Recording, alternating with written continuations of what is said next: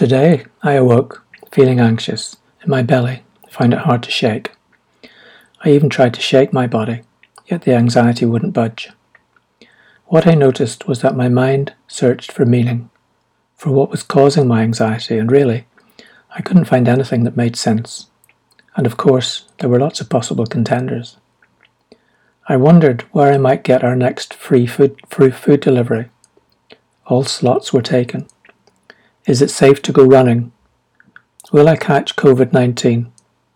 Will the world ever be the same again?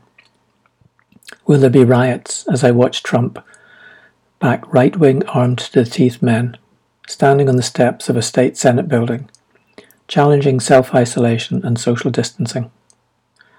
The possibilities ramped up, yet I knew my anxiety was just that non specific anxiety as described by the American Statistical and Diagnostical Man- Manual of the American of the Mental Disorders, version 5, from the American Psychiatric Association. DSM 5 for short. Reassuring, eh? When I shared with my partner, I was able to breathe once again and acknowledge that my anxiety was familiar to me. In the past, I would have woken daily with the same feeling in my belly it persisted for years in my childhood and into early adulthood. It was a relief to acknowledge an old friend popping up to say hello. I took some more deep breaths. Later in the day, in conversation online with three others, someone mentioned how this pandemic, this crisis, is affecting us all, and it occurred to me that the feeling in my belly from earlier was a younger part of me, my little boy, afraid of the uncertainty and unsure that any of the grown ups. Okay.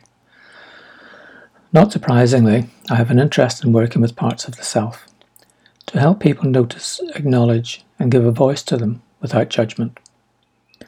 This crisis is frightening for all of us, and it makes the younger parts of us feel unsafe and insecure and anxious. When the adults and children are anxious, finding ways to reassure becomes challenging.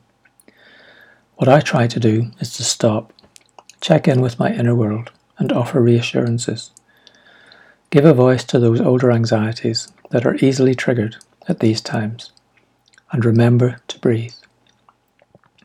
I've also found writing this daily collection of random thoughts and experiences without judgment to be helpful. Early on in the pandemic, I began to reach out inviting colleagues to meet for support in groups, as well as increasing peer consultation as a way of managing my anxieties away from clients. It has been important for me to reach out to others, sharing these feelings, knowing that I am not alone and that others are in the same boat. After this morning's near meltdown, I feel calmer in acknowledging and sharing all aspects of myself and my body's reactions.